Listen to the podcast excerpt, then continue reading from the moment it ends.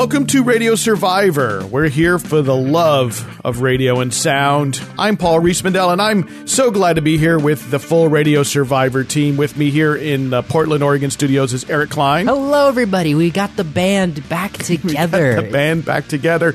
And joining us from San Francisco is Jennifer Waits Hello, I'm happy to be here. and Matthew Lasar. Hello, ditto to that. And uh, today we're going to take a look back at the year that was, the year of 2018, and uh, kind of, you know, try to take a high level view and sum up what the year was for radio and sound. Um, spoiler alert, I think we're all pretty sanguine in many ways. we still love radio and sound. well, not just because we love it, but because we think there's some good things there. But but I want to lead off with some good news. yeah. Uh, just uh, a couple of episodes ago, Eric, you reported on the Free Music Archive, which had announced that it would be shutting down imminently. Yes.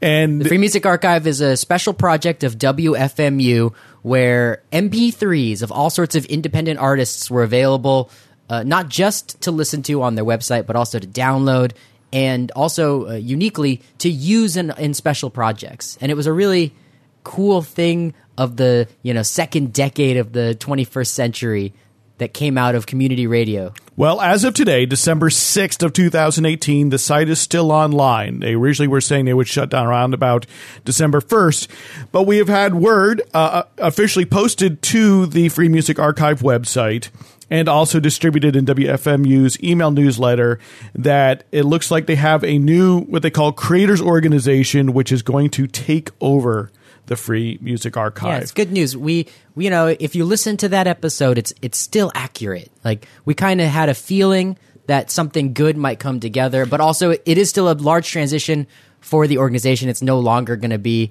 a part of the WFMU family, And and, it's that- also going to have a different uh, staffing Yeah. situation. You know, Cheyenne Hohman, our guest, both on episode one. Well, we don't know what, what her involvement may be, we, right? This is something we don't yet know. Yeah, you're looking at me because We'll see. Yeah, you but know things. Anyway, Cheyenne Hohman was on episode one of Free Music Arc of uh, Radio Survivor. Cheyenne Hohman was a guest on episode 170 of Radio Survivor, and it looks like they're not going to be continuing. But but like Paul said, uh, more news to come. more news to come. December news. 11th is Yeah. when they say that uh, there should be an announcement. Uh, but right now, uh, it, you can still go and find music and download it. Uh, they're not accepting new uploads for the moment until they get the new owner uh, nailed down. But uh, that is some good news uh, in in the wake of some uh, what was initially some very bad news about uh, free music, free of. Uh, strong copyright restraints and free of needing to pay royalties to the Yeah. record It's industry. Just a really unique presence on the internet that was like an echo of what community radio has brought to the airwaves. Uh, something new for the internet. You know, it's like a good experiment that that people like me really wanted to see succeed. And so I'm very happy that they've uh, found a second life, ri- risen from the ashes. and maybe this is a wake up call for people who love it uh, as a reminder to all of us that it will require our support. Right. It it it was it went it went under not because it wasn't popular, but because it was too popular to support It costs money. with nothing. Yeah, Yeah. it was such a it was such a useful website that it um that the bills were stacking up Yeah. without grants and whatnot. Well, so let's talk about the year of 2018 in radio. And I want to come out at this at, at the start here and say that radio is strong. The state 2018. of radio is strong because we are talking about community radio, we're talking about college radio, Right. internet radio, we're talking about podcasting. I'm thinking about ears. I'm thinking about individual ears and how most people love listening to radio, and many of them might not know that people like us would call it radio. They mm-hmm. might call it podcasting. Right. They but might- when they talk about peak TV, right, they're talking about Netflix. They're Right. not only talking about what's on NBC or Fox now. They talk about Netflix and Amazon Prime streaming. It's Right. all TV. And It's if all that's all TV, it's all radio. I know that's something which Matthew has has made a very strong argument about. And and, and something I want to I want to point out here, right, is that we, we we do talk about how there are some radio stations that go away. Uh, community stations, college stations, uh, Jobs go and, and really the station itself doesn't go away so much as that it, it changes in nature. It gets sold and becomes maybe a Christian station or a networked station, a public station, and stops being kind of the soul of kind of a community or college station. But and Jennifer, you you can certainly back me up on this assertion. While this has happened in 2018, we've also seen an influx of brand new stations. One, brand new college stations in particular, brand new community stations that are low power FM stations. But two, we've often seen spiritual uh, successors. Right, we've seen low power FM stations come in, uh, in many ways, replacing in in in, the uh, a station that went away, a college station Absolutely. in particular, right? And I, I see Yeah. this as as an unabashed great sign. Yeah, and I mean, and in some cases, you might have changes at a station that are for the better for a community. So, not all changes are, you know, in the direction maybe that we are afraid of. You know, sometimes it's a very positive move. So, Do you have an example? Lo- can I, can I put you on the spot? Do you have an example of a station we Oh. can point to? Or are there too many? Well, I mean, I don't know the outcome of this yet, but um, you know, I know of a high school radio station that doesn't really have high school students involved, and and there there's talk of change there, in which the station might be something that's really more relevant to the high school. So I think that is is a very positive thing. Um, you know, some people might be sad about the loss of of the current format, but um, I I do think it's a shame when there's a high school station on campus or nearby campus that doesn't involve students. So, so things like that happen, um, which I think is great. and sometimes there's like a net, uh, and, and w- one station going away results in there being two. Right, so so I'm I'm thinking uh, about uh, the University of San Francisco KUSF. Uh, Exactly. There was a loss of the FM signal, but in its place is a vibrant and strong student-run internet station, and now also uh, people who were mobilized and, and, and sort of Right. woken up by the loss of the FM signal have put together uh, a low-power FM community station. So there's really like this net gain. the in communities radio. of people who loved these those successes stations. happen because people cared. Gr- large groups of people cared a lot about their stations and were willing to rebuild things, do a lot of hard work. and then you end up with more. Right. And, and there's interest in, you know, all three of those stations. You know, the, the FM license was sold to one group and that station continues. Um, and, you know, and all of those stations have their constituencies. And the new one you're talking about is KXSF in San Francisco, San Francisco Community Radio. Well, uh, this is another example of this um, in the Santa Cruz area. Um, everyone, I think, is still pretty sad about the fall of um, public community radio station KUSP, which um, tried to pivot into an adult album alternative um, station, but there just wasn't a lot of community support for it, and it um, it it went into bankruptcy and wound up getting sold to a Christian network. Um, and now, um, former KUSP people are launching or trying to launch a new community radio station called KSQD, the Squid, as it's as it's called. And I did a piece um, for Radio Survivor about um, the classical music lineup that they're planning on having on the weekend. They're still working on getting it on the air. They're trying to lease transmitters, some transmitter space from UC um, Santa Cruz, which is a college radio station, as you know. And I think that there's still fundraising issues. Um, but it's really encouraging that, you know, once again, to give you another example, one radio station comes down, another radio station um, goes up. Yeah, and I, I learned this year from listening to some archival tape from the uh, National Federation of Community Broadcasters uh, on a, on an episode of Radio Survivor in 2018 that that story uh, goes all the way back. We I listened to some tape of two two uh, community radio founders in 1969 talking about the same story that that uh, radio would go away in the 1960s and communities would uh, become energized by the loss of their station and create new stations. It's a it's a story as old as radio. I'm going to assume.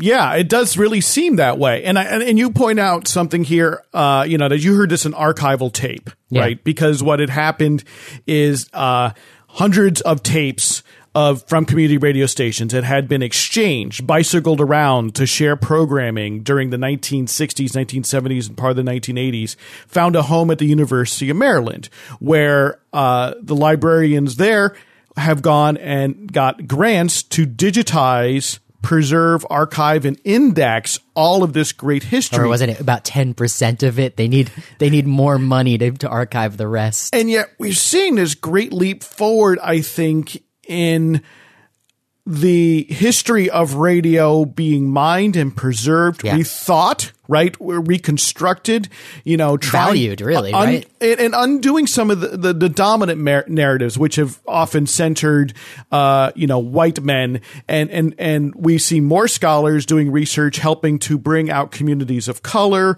uh, you know, communities that may have been uh, less privileged. Certainly, the role of women. You know, Jennifer, you serve on a uh, on a committee with the Library of Congress that is that is doing a lot of that work and bringing people together, and it seems to be uh, yielding a lot of results. And, and at least my, you know, having being having a ringside seat here, it seems like one of the the tremendously positive results is how it's a catalyst, right? By bringing together all these researchers and people who are thinking about uh, radio in many of its forms and archiving it, it's I think it's creating new spin-offs and making people think about radio afresh. Am I out on a limb here? Yeah, it, you know, it's the Radio Preservation Task Force that I serve on, and it's a part of, um, you know, overall project about you know preserving audio heritage, and uh, one of the mandates of the task force is to find recordings in danger and save them, and also make them useful for educators. So, you know, not just finding and preserving, but making sure that this material is used um, in a very meaningful way. And, and as part of that, a number of caucuses were set up with some of these interest areas, including women, including labor history, including college radio, community radio.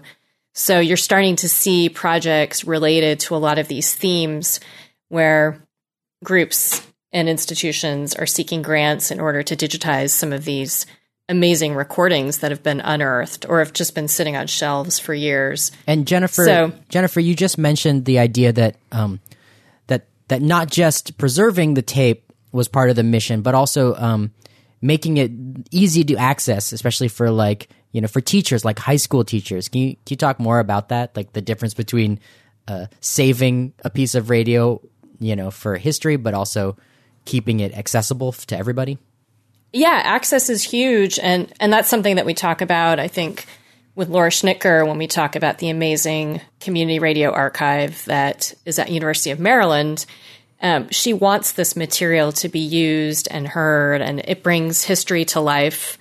Uh, if you can hear, you know, these voices from the past, you know, interesting interviews. Um, it, community radio is often at the forefront of these amazing moments in history, and, and college radio is as well. And I, I'd love to hear more of the college radio, more of the archival material from college radio, which I think is even more difficult to to put your hands on at times. But um, it, it just tells these stories in in such a different way. Um, and and yeah, brings history to life. What I really loved about Laura Schnitker's archive and the project that they did to preserve all of this NFCB tape, all the National Federation of Community Broadcasters tape from the 60s, 70s, and 80s, is that you don't have to get on an airplane and visit the library and, and, and walk through the doors. You don't have to have some kind of institutional support or uh, or independent financial wealth to to listen to this tape. It's there on the internet for us, and all you need to do is log in, sign up on their website, and then the material is yours to enjoy the same way as if you had been some kind of uh, fancy researcher from decades past. Becomes as easy to get to as YouTube. yeah. right? And and I think what's happened is where, where we've got people now are getting trained again to look to the internet for audio. I think podcasting has been one of the big drivers there, as has internet radio, Pandora, things like Pandora, things like Spotify. Um, Apple Music have all pushed people into into you know turning the internet into an audio experience, right? So it's not just an experience in which you're staring at a phone or a screen, but that you're taking in uh, it, it orally, right? Yeah. The whole smart speaker, Smart speakers, right? Which which are uh, Alexa boxes and whatnot. Exactly, which are uh, flying off the shelves. We'll see what this Christmas season brings, but it looks as though uh, they're going to be very popular Gosh, gifts. when do we get?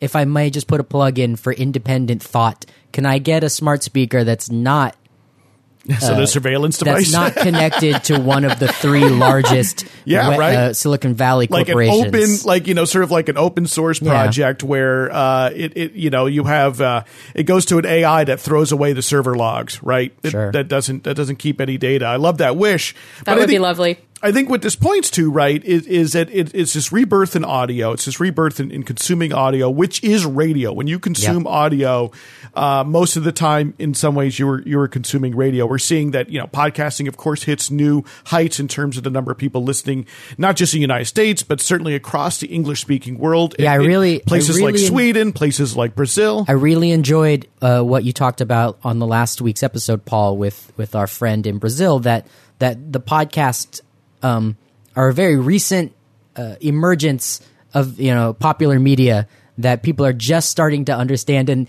and what uh, Alvaro was telling us was that it comes after Netflix in his community, Right. That that Netflix sort of broke open the the seal for people to understand that streaming media was accessible, and, And now they're getting into entertainment, right, streaming yeah. streaming radio content, which uh, they're in such a unique moment in their media and political and cultural landscape that it's a real.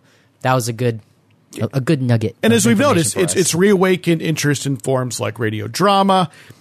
It's Oh, yeah. reawakened people, you know, looking to looking to audio media as a way to stay informed. yeah. There's, informed. there's a to typical podcast, educated. typical podcast thing for me to talk about. In 2018, we had a Amazon hit television show based on a hit podcast. Right, homecoming. Homeland, Homecoming, Homecoming, Yeah, Homecoming. Ho- it was you know we it started as an audio drama uh, uh, in in 2016 I believe and uh, and you know got produced as a as as hit streaming television content And there was also a show called Lore, uh, which is more of an animated, uh, based upon the podcast of the same name. Right, we're we're seeing uh, And Dear John. And Dear, Dear John, is on Bravo right now based That's on a right. podcast. uh, Based Dear on real life. Dirty John. Oh, Dirty John. Dirty John, yeah, which You is a true correct. crime uh, podcast produced by Wondery and the Los Angeles Times turned into a a a. I think it's a dramatized version of it is now on Bravo. Um, you know, but I think that that is reawakening people's interest in audio in general. I point to that as part of the growth in radio, and and I want to throw one other thing out on the other end of, of radio, pirate radio, unlicensed radio in the United States continues to be an enormous thorn in the side of the Federal Communications Commission in places like, especially the Boston area, the New York area, and, and southern Florida, but all around the country. Pirate stations cannot be put down. And- it, it is a whack a mole game. Every time they, they, they shut one down, there's three or four to replace it. and and what that you know what we've what here on Radio Survivor as we've talked on episodes in 2018 and prior to that you know listen to any of our pirate radio episodes to get more information about this argument. But the argument has been made and then we pretty much uh, are in agreement here in Radio Survivor that when a pirate radio station goes on the air in a community such as Boston or in Florida this represents uh, a community radio station striving to be born. These are people that that would follow the rules if the rules were easy enough to follow to get on the air. But uh, things being what they in are, many cases, yeah. yeah, things being what they are, they're getting on the air in any way possible. Uh, these are really interesting community radio stations that are breaking the serve, rules. often serve language minorities, you know, languages you don't hear yeah. on the uh, on on commercial or even a lot of times immigrant communities, Community like, radio. like brand new, fresh immigrant communities Exactly. in in these cities that that that depend on these radio stations for a lot of different things. A lot of things that you think of community radio being uh, these are really fascinating stations. right. Is my point. And in, in back on the archiving tip, we saw the debut of David Goren's Pirate Radio Sound Map this year. Uh, so this is an internet project where David Goren, who is a journalist and researcher based out of Brooklyn, New York, uh, has taken his own recordings and archives of the very rich and vibrant pirate radio scene in Brooklyn, New York, uh, and turned into a map so that you can kind of look at this map of Brooklyn and click through and listen to different pirates that, that have or do exist across uh, that borough of New York City. Um, you know, again, so that putting to the uh, test or, or allowing people to really experience it, not just hearing, oh, these are uh, these are hazards or they, they're causing problems, but to really catch the richness of culture, you know. And as we learned from David Goren uh, earlier this year on the uh, podcast, uh, in terms of the development of hip hop radio in New York City, pirate radio was also Ah. uh, an important part of that scene of helping to to bring hip hop and rap music to the airwaves at a time when it was just starting to have some mainstream acceptability back in the 80s and 90s. Again, like the argument that you know a pirate radio station is just a community radio station uh, striving to to be born. Right. I mean, that's the whole history of, of sort of uh, London pirates, uh, you know, which Yeah, I was going to bring that up. yeah, go ahead, Matthew. You know, one of the things that's interesting about London is is that there are certain areas. There there are a lot of pirate radio stations around um, the UK area, and um, but but they are really concentrated in certain neighborhoods and in certain boroughs of London, and many of them are focused around clubs.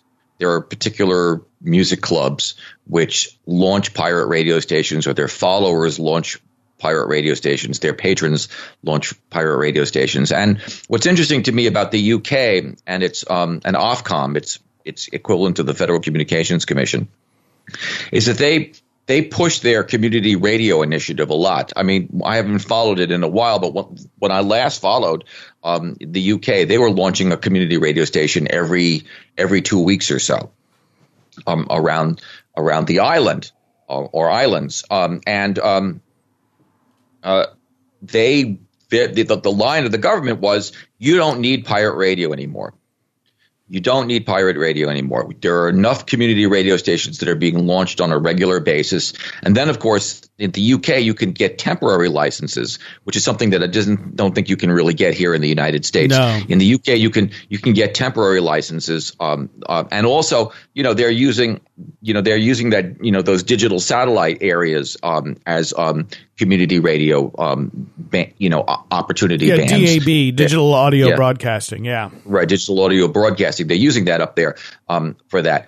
And the government is much more proactively arguing that there's enough community radio space that you don't need pirate radio there. And it, it's curious to me that the government here doesn't do that. Well, and what's crucial about the UK situation as comparison as compared to the US situation is that in the UK, having been a pirate does not disqualify you from being a community broadcaster. In the Right. US, by law, if you were an unlicensed broadcaster, you may not be involved with the license of a community station. So even Well, though with PFM, but with full with- power, you're right, with low power you FM. can. Right. that's right. No, you're right. You're, you're, you're pointing out a very a- crucial distinction. The, the easiest Because license to know- get is off the table for pirates. Right. And Yeah. and you know, one can argue that one of the reasons that low power FM in the United States was created to begin with was to help to address the pirate radio problem in the United States In and to 90s, address yeah. people who were going on the air as as an act of civil disobedience because they're saying you you, you won't give us licenses, so we have no alternative. And then Congress stepped in uh, to to uh, at the behest of the National Association of Broadcasters and NPR to say that uh, sure, but you can't have any record of having been a pirate. So essentially said, okay, well, you can't, you know, be an unlicensed broadcaster. We're going to pull the rug out from under you and take away this escape valve The- as well. The thing that Matthew's uh, anecdote um, excited for me is just the idea that, as I understand it, the the United Kingdom. Uh, even launching community radio stations at all is an interesting moment in, in their radio history because, uh, and it makes me want to um, sort of unpack the idea that the kind of radio we have here in the United States, where it's uh, extremely uh, corporate at, at, you know, one chunk of the spectrum is mostly owned by large corporations. and by only about three or four of them. yeah, these days. But um, every country is different. You know, radio radio grows up out of a out of a lot of different uh, soils that are that are both that both occur because of you know financial considerations, but also political considerations, and also um, you know these things are these things are built brick by brick. There's not just one form of radio. Not any form of radio is natural or the the only one. and and we get these we get these radios that we get because people uh, put in the work and in it anyway in the united kingdom uh, is am i wrong matthew that uh, the idea that a community radio station you know uh, independent of of the government is that's a relatively new form of organizing a radio station Um, I don't know. It is. I could I could tell you that it is. It is a relatively new form. It, it dates back only within about the last decade in in the UK. there's lots of ways to make radio It absolutely is. So you are listening to Radio Survivor, and this is one way we make radio, and we're here for the love of radio and sound.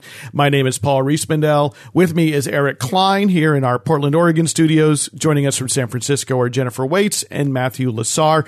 And today we're talking about radio in 2018. It's sort of our year in review. We're sanguine. We're happy. We see uh, uh, what has been on on the whole, if we look at if we look at the balance sheet, it has been an incredibly positive year for radio. And I need to take a quick break to tell you that Radio Survivor is supported by Spinitron. Spinitron's web based system helps non commercial radio stations record and maintain music playlists. Spinitron includes features that let stations generate and publish top charts for any genre, format, or time frame. Learn more at spinitron.com. That's S P I N I T R O N dot com.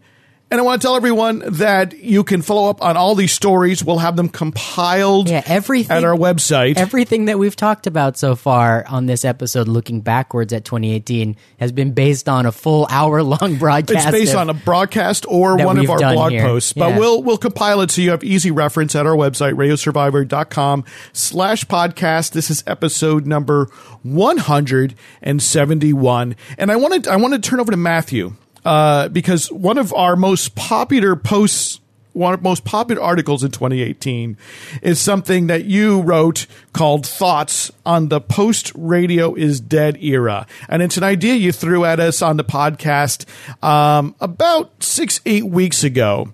Yeah. And, and it seems to have really resonated.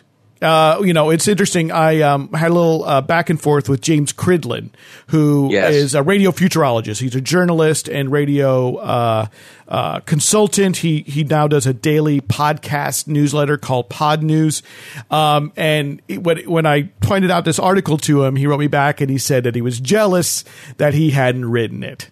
and I would say that's that's very high praise coming from James That's- from James that's very, Cridland. That's very sweet of him to say that. Um, well, I mean, I we were talking about this, and I realized, you know, some some months ago that I was no longer seeing uh, from the big media news outlets the endless pronunciation that radio was dead, um, and I, you know, I, I the the and I realized that they had gotten tired of pronouncing it dead, given that it was no longer dead.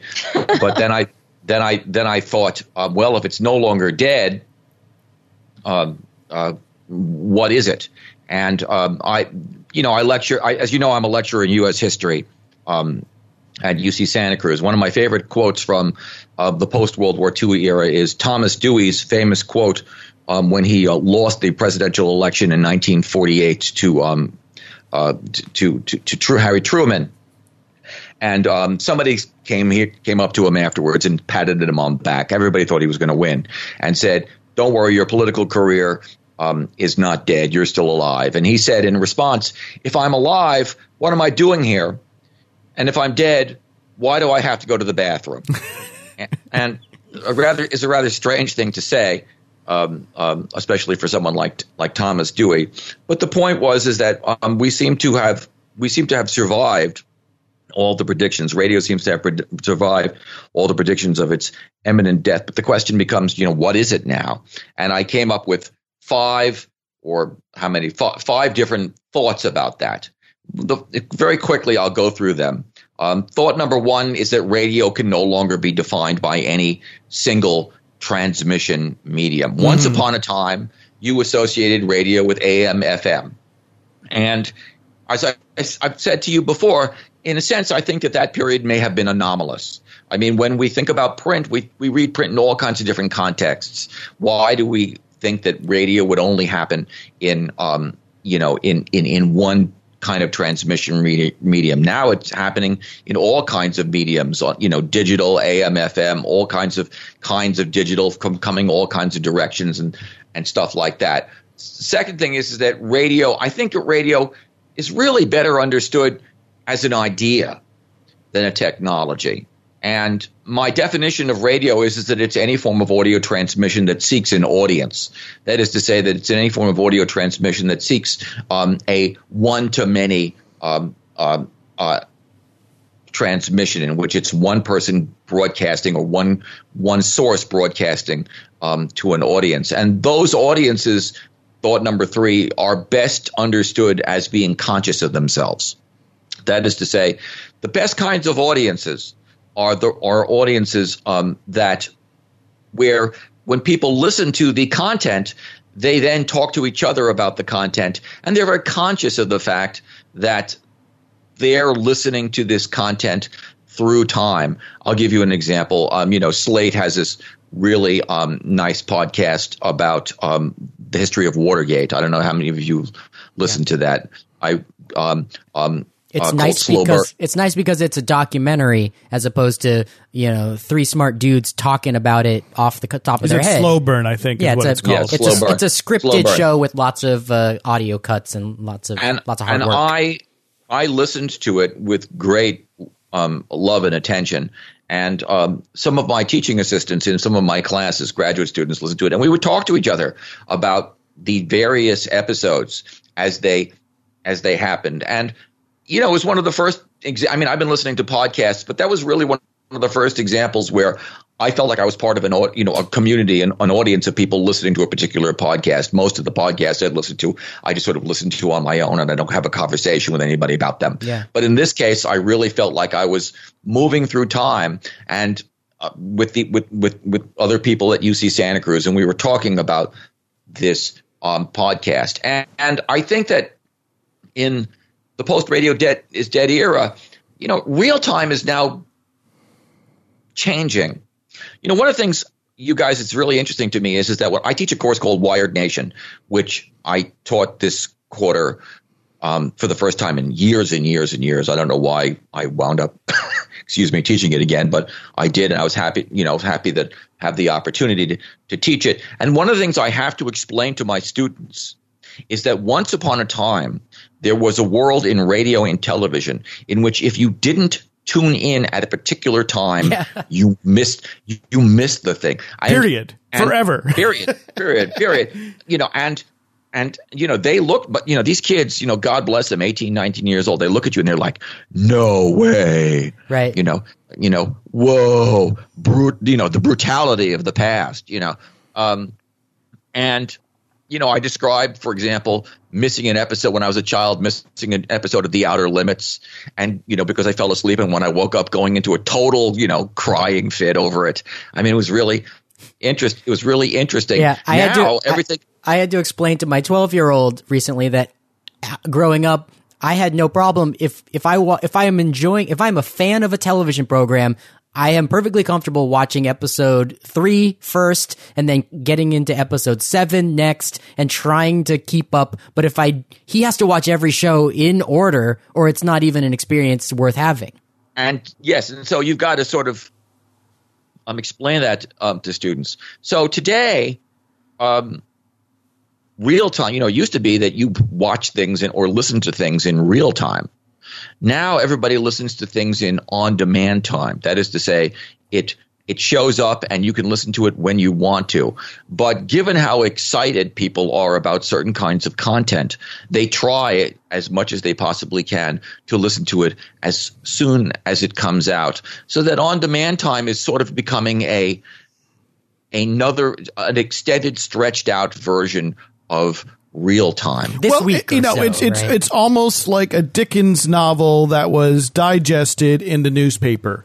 I mean, the newspaper is, for all intents and purposes, on demand. It's not it's Right. not a, uh synchronous sort of medium, and yet people were rushing to the newsstand or rushing to their front door to get that week's newspaper to, to read the next uh, the next chapter. and it becomes in the harder story. to get last month's newspaper. You have to Right. start digging around right well other yeah people's trash. But, and also because you wanted i mean i you know the, perhaps there was no water cooler in dickensian times but uh, around the teapot around a tea kettle or something uh, people wanted to be able to discuss it and, and and how the story was progressing i think we saw the same phenomenon with with the podcast serial Yeah. and, and and some of the other podcasts that we've mentioned say like uh, dirty john which has now been turned into a bravo show i think that, yes, that that's an interesting observation there there matthew especially the, the, that sort of self same uh, ability to reflect upon it jennifer And with social media, you know, we all experience this where we're afraid to go on social media if there's Yeah. a particular sports score that we don't want to hear, or if we don't want to hear, you know, who won The Bachelor, or, you know, whatever the exciting thing of the moment that you want to be, you want to keep in suspense about. We're seeing that in podcasting as well. Absolutely. And finally, thought number five is is that um, radio. I think radio finds itself in this new landscape in a much more competitive place with television. I think it radio had. I mean, radio has always been far more enmeshed with other media technologies um, than television. You know, back you know, back in the you know you when you think of radio, you think of it with cars, hi-fi stereos, clocks, um, boom boxes. You know, you, you, you but you didn't think of television as enmeshed with other kinds of technologies as just another app. But today, television has really been transformed into, in some ways, just another feature of um, of of mobile phones and tablets and computers. It has, in a sense, television has been literally and figuratively reduced to just one of the boys in a way that it I mean television back when I was a kid was the thing you know it was that you you got a TV set and all the TV set did was be a TV set. Um, now television is you know part of an array of other features just like radio. And i think that in that in that way i think that radio is much more competitive with television now than it used to be. Um, i um, finished off the post with a um, funny little poem by ogden nash which i think is relevant which i will now read to you um, at midnight, at midnight in the museum hall, the fossils gathered for a ball. There were no drums or saxophones, but just the clatter of their bones. Rolling, rattling, carefree circus of mammoth polkas and mazurkas. Pterodactyls and brontosauruses sang ghostly prehistoric choruses. Amid the mastodonic wassail, I caught the eye of one small fossil. Cheer up, sad world, he said, and winked. It's kind of fun to be extinct. and I think, and I think that um, radio is ha- radio is having a lot of fun um, being dead. Yeah, it's given people license to experiment. I Yeah. think it's given uh, allowed people to, to to think about it freshly, and and you know, noting that sort of uh, the way that TV is now just an app, and now radio is is also an app. The interesting thing about radio competing with television is that there's all these places where television just simply is inappropriate. It's inappropriate to watch television while you drive. In many cases, it's difficult or inappropriate to do so on public transport, um, or while gardening, or doing housework, or or you know, if you were a postal worker on the job, you probably can't watch a video, but you can probably, as you as you as you, if you're a mail, mail carrier, Yeah. listen to uh, radio or a podcast. It's perfectly fine, by the way, to watch TV during my lectures. Um, um, he said bitterly. Matthew, your your uh, the way that you framed um, the post death of radio reminds me of what I wanted to talk about in in the looking back that we're doing here on Radio Survivor at the year that was 2018, and something that uh, occurred to me this year based on just um, working on these episodes of Radio Survivor or listening to episodes of Radio Survivor that that you folks have worked on is the idea that um, Well, it starts with the first the notion that we're not going to talk about podcasts and radio being different worlds anymore. That we're we're done with that. And I think when we started Radio Survivor, we I, early on, I know Jennifer, you brought us a, a, just a little story that never left me about how Apple had probably spent millions and millions of dollars trying to figure out with marketing geniuses what to call their new streaming service and they couldn't come They up, up. they couldn't come up with a word that wasn't radio and you know we've also talked uh, recently and in the past about um, the history of podcasts and how um, how the different there are different stories there are different histories uh, different groups of people can claim different innovations for building this thing called, called podcasts. And i wanted to sort of tie it all together today and then see what you guys thought of this notion that i think that uh, one of the reasons why radio was pronounced dead is because a lot of people stopped listening to it and especially let's just take me as an example when i was a young person i stopped listening to radio because it got bad it got less and less good. But we've also talked about on Radio Survivor how lots of people stopped listening to radio as different radio stations uh, were sort of stripped of all of their human jobs. You know, if somebody who is not in your city is giving you the traffic report, you start to find out more and more reasons to stop listening. They don't even know the names of the streets where you live. And that's just one example of And then young people probably never started. A lot of young Right. people probably never started because they might not have found things of interest on the commercial dial.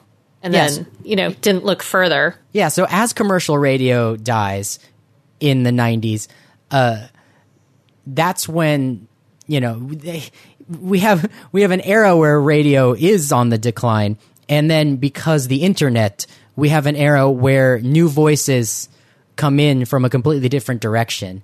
And it's it's my new uh, strongly held opinion. It's almost so obvious that I don't get to feel that special to say it out loud, but that one of the histories of podcasting that I think is is worth exploring more is that relationship between uh, the loss of diversity on the airwaves, the loss of jobs, all of the places that people were denied a microphone coming along at the same time that the internet provided a new place for them to speak into microphones and find their audiences. And I think that that's a really important part of um, why podcasting uh, became so popular and still is so popular is that um, these are radio jobs that that should these are like the ghosts of the radio jobs that never were like coming back to haunt listeners like we these are voices that um that have found their audiences despite radio being uh, uh killed off Well, then, I- and then I think if you extend that to low power FM, you know, some people were trying things out in podcasts or streaming radio stations, and then they had an opportunity to apply for a low power FM license. So we've seen this growth of diversity in community radio too, with uh, all of these low power FM stations that have launched all over the country. Yeah, I think so, and and I mean, I, I think that's it's important to look at it. You you looking at it from this political economic standpoint, right? Um, and it, it's it's hard for us to remember that in say 1990. Uh, most radio stations had full staffs of people, not just shared across four or five stations, but full on-air staff, including staff overnight, right? Who were who were Yeah. broadcasting. yeah there are human beings at nighttime Now- making radio worth listening to. Now to the industry skewed very male and very white. I, I think we should note that in sort of in in the ghosts of of radio's past, what we're seeing now is also an opportunity and change up, right? Yeah. Where in podcasting, low sure power. sure FM, lots of people would say good riddance uh, to the to I the mean, there, industry there probably is a lot Yeah. of that, right? You know, and and it's unfortunate that it requires a sort of almost hollowing out of the broadcast commercial side of the medium, because in that same time, while we saw that hollowing out, we've seen growth in say public radio in the United States overall. We've seen overall growth and expansion, um, as well as you know, community radio, low power FM. They tend not to have so many jobs. By comparison, they Yeah, tend to be same- volunteer. uh, same with podcasting, But but unfortunately, but there's a lot of jobs in podcasting right now. Um, and I and I, I have not done the analysis. I can't step out and say, you know, that that we're One for one That is one for one. yeah. You know, and and, and you know, it, the disruption is is too significant. I think, but I I think I think you can make that argument. I think, I mean, the the reason this came up at all is when we had a, a the most recent discussion on Radio Survivor about the history of podcasting. We did talk about uh, some of the founding fathers of podcasting are white men that had great radio jobs and lost them and kept their audiences on the internet radio. and then those obscure the stories of, of people who were not uh, already popular white men who lost their radio jobs, right? Because again, they're, they're sort of pre-existing notoriety, fame, uh, help to carry, the, you know, put wind in their sails compared to somebody maybe who was uh, starting fresh with podcasting as their as their original audio medium. So you're listening to Radio Survivor. We're here for the love of radio and sound. I'm Paul Reese Joining us uh, from San Francisco is Jennifer Waits. Say hello, Jennifer. Hello. So glad you're here. Also, Matthew Lasar is joining us from San Francisco. Hello there. And with me here in our Portland, Oregon studios is Eric Klein. Hello.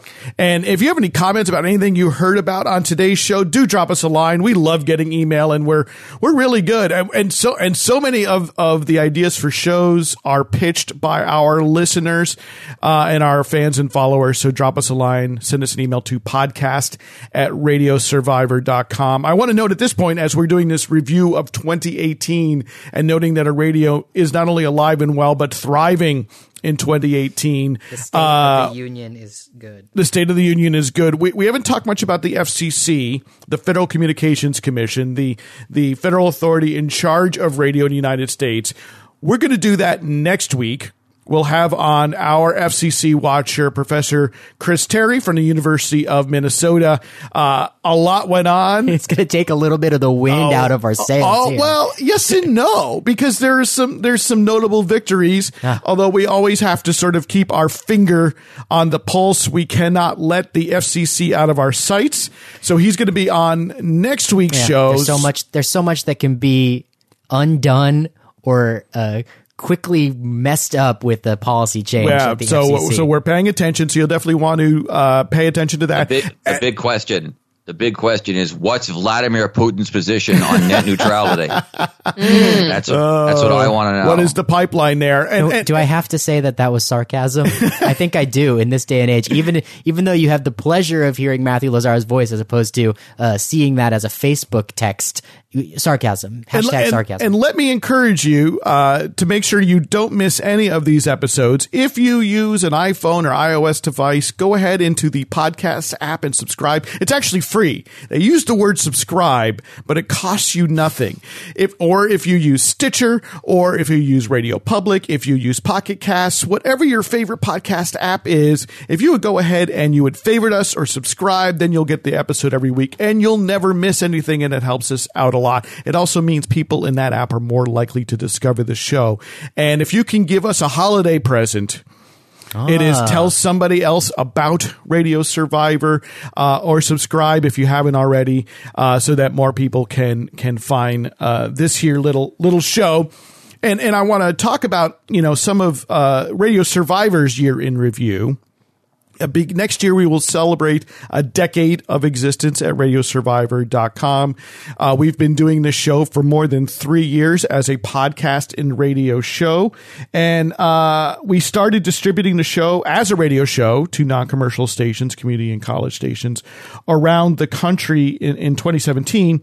And, and though now we're up to about 18 FM stations that are carrying the show. We have three internet radio stations and three Part 15 stations. So little uh, legal, low powered stations that don't have a license are all carrying Radio Survivor. Where's the AM radio stations? He asks. Uh, well, there are almost no. AM radio stations that are that are community Yeah. or um, college stations. my 12 year old son, again, if I may mention him as like market research, uh, literally declared that there was no such thing as AM radio to me Oh, the other what? day. Yeah, and I was like, uh, remind me to scan the dial with you. You're not wrong, but you're not right. I think we have a Radio Disney affiliate still here Oh. in in, uh, in Portland. you know, uh, if I may they're be wrong, but if there's they're not like talking it. about Dungeons and Dragons on the AM radio dial, then uh, my particular uh, sixth grader is not involved. And and so talking AM radio denialism.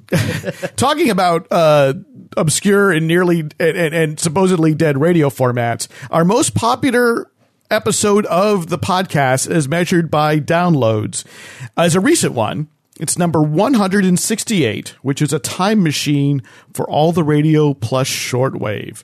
And this is an uh, an interview that you, Eric, and Jennifer, you both did together uh, with the person who is the proprietor of the Shortwave Listening Post blog, all about the software defined radio and the ability to record everything going on in the AM dial or shortwave dial at once. Yeah, Jennifer. Jennifer. The Radio Spectrum Archive. Yeah. Jennifer brought this notion of of uh, yeah, talk about gr- a gift under the tree. What a weird thing that we didn't know existed that really sort of changed the way we thought about uh, uh, archiving radio. And excited listeners too, apparently. yeah, Jen- Jennifer, do you want to? I mean, Oh well, yeah. uh, We talked to Thomas Witherspoon, and and it turns out that there were people in the past making these time machines for radio and and making similar spectrum recordings. But they were doing it more uh, like they were just recording station by station. They couldn't just take a big no, snapshot, right? No, uh, No, oh, so that's right. were. That's right. That's that, right. That, that people who were basically train spotters or plane spotters, but they're radio Using spotters. like like hi-fi VHS Use- tape, right? Yeah, Yeah. made- Yes. Made, a Spectrum archive in the late '80s just so that they could, uh, you know, claim DX. credit for hearing an overseas AM radio station. Uh, so uh, later on, if yeah. you haven't heard that one, go back uh, episode number 168, radiosurvivor.com slash podcast. And Jennifer, this year you have toured 17 radio stations. Wow. Yes, but I've only written up six.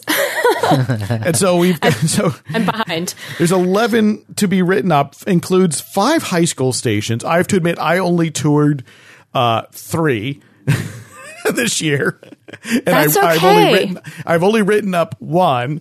I may That's I may okay. I may yet get to write up Radio Parati, uh, where, where which was the subject of of last week's episode in Brazil in Sao Bernardo do Campo. yeah, such an exciting world of community radio taking place in Brazil, where it really is a brand new sort of uh, space on the dial. Not super brand new, right? relatively, as, as far- Relatively. you know, uh, when we talk about radio in the United States and even community radio in the United States, it goes back to people uh, before I was born. It goes back right to the. It goes back fifty plus years, and it's a much But more. in Brazil, it's more brand new. You know, and this year we did we did for the first time a live episode, and we couldn't just stop at one. We did three live episodes of Radio Survivor. live We- in front of an audience, not live broadcast over the radio. That's right. That's right. We always had to clarify that. In fact, uh, when we booked, I think the first one, they were confused and like, "Oh, do we need to internet connection?" I'm like, "Oh no, no, no. We're just we're going to record it, but we'll have an audience." We did we did so. Uh, Radio Survivors recorded live in front of a studio audience. That's right. We were at the Grassroots Radio Conference uh, here in Portland, Oregon in October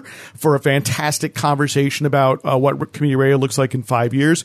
We were at uh, College Broadcasters Inc. convention uh, at the end of October in Seattle for a, a really uh, for me, it was an amazing conversation about college radio's role in the modern uh, media landscape. Talking with uh, a, a couple of uh, just super impressive college radio broadcasters um, from uh, Fort Collins, Colorado, and and San Francisco, California. I learned so much. Uh, so that's. I think there's so much for anyone at a low power FM station, anyone at a community radio station, or really a podcaster to learn from what these uh, students had to say, and, and especially their focus on localism and serving communities. So that that was an amazing uh, thing as well. Yeah, and I want to, uh, you know, just make a sh- uh, you know underline that one of our guests for the Grassroots Radio Conference uh, broadcast live episode, Vanessa Maria Graber, who runs Philly Cam, uh, who was, it was that was the second time Vanessa was a guest on Radio Survivor, and just um, the way that they approach the job of running a, a brand new community radio station and the energy they bring to it, and the um, the, the the drive that they have to train new people to do the work of producing community Mm-hmm. and, and to train them about community radio in general, Yeah. right? To, to, to make sure that they understand this. and I'm uh, I'm going to pop in. Matthew, you need to leave us, so we want to say goodbye. Thank you so much for joining us. Thank you as always, and um, um, be talking to you all very soon. uh, we've still got a few more minutes to go here, uh, and so I wanted to uh, throw to Jennifer because let's go all the way back to January of 2018. Let's uh, sort of look in our rearview mirror, and um, you you pointed out to us uh, as we were preparing uh, that we got some pretty good notice uh, at the beginning of this year. Yeah, um, Radio Survivor was mentioned in a New York Times article about the growth of low power FM, which was really exciting, and and I think a lot of people ended up sort of learning about Radio Survivor through that article, which had had kind of an emphasis on the explosion of low power FM stations in the Pacific Northwest in particular. Yeah, especially Seattle, right? I mean, it's like Yeah. if there was ever a city that was uh, ground zero for for this new kind of radio to burst out into the world, I mean, Seattle really is a special. Yeah, Washington, special case. Florida, and California are three of the states that really lead in terms of the number of low power FM stations that have gone on the air since 2013. because they're um, new urban stations. Like a space was made on the dial for people in cities to Yeah. get a new yeah, a new which we space. didn't. Yeah, we didn't expect, and and you know, and that's continued throughout 2018 as well. And you know, I went to a launch event for KXSF LP in San Francisco, and there were people there who who came because how often do you get to see the launch of a brand new radio station? Yeah. So, you know, that the low power FM launches continue. There's still some stations yet to launch. So it's been great to be a fly on the wall to see the continued growth of low power FM. Yes, and it's something which here at Radio Survivor we've taken very serious. We covered extensively from the very uh, beginning of this last window, this opportunity that people had to apply to the FCC to get low power FM licenses, which which was uh, a little more than five years ago, as we sit here in December of 2018. Um, and we have seen, and we I declared last year, I continue to stand by my declaration that it's the single greatest growth in non-commercial and community radio. Uh, ever seen on the planet Earth in in in, in one fail swoop. yeah, and these are new stations. In, And I'll fight you if you. these are new stations in the, in, the, in North I you, America, in the United States. Mm-hmm. uh, a lot of growth. it's a lot of growth, and so we'd love to hear from you. You know, uh, tell us what do you think? What do you think of radio in 2018? Drop us a line, podcast at radiosurvivor.com. We're also on social media. We're on uh, Twitter. We're also on Facebook. Uh, we'd be glad to hear from you. We also have even a listeners group on Facebook. Um, if you just go go to Radio Survivor, you search Radio Survivor on Facebook, you will find it, no problem. And of course, anything we've talked about on today's show will be in our show notes, radiosurvivor.com slash podcast. This is episode number 171. Uh, Jennifer Waits, uh, thank you so much for all your contributions to uh, radiosurvivor.com this year, as well as your super significant uh, contributions as a co-producer of the podcast. Uh, you've brought us so many amazing topics. Yeah, my favorite episodes of the year were were guests that you brought to the to the show. and and and again, one Oh, of the thank you. the most popular uh, episode uh, so far this year, uh, number one sixty eight, is is a guest that you brought to us. So your contributions are immeasurable. Thank you so much for Oh, uh, sure. being I with us love here on it. the show. And Eric, I want to say thanks to you as well for your uh, diligent efforts at editing and taking uh, this show, which is sometimes. Uh, you know, clocking in at an hour 15 or an hour 20 and making sure we have 59 minutes for our affiliates and also sometimes bonus content and amazing stuff for the people who are listening online. I really appreciate uh, that this podcast would never have even started if I'd never met you. So thank you so much for your Well, contributions. making radio, it's what I've what I do. And if you'd like to help support Radio Survivor, we are a listener and reader supported enterprise. Uh, there's more information at radiosurvivor.com slash support. My name is Paul Riismandel, and I want to say thank you for spending another hour with us. Yeah, hey, hey, thank you, Paul, for helping make Radio Survivor uh, live and thrive. It is my pleasure.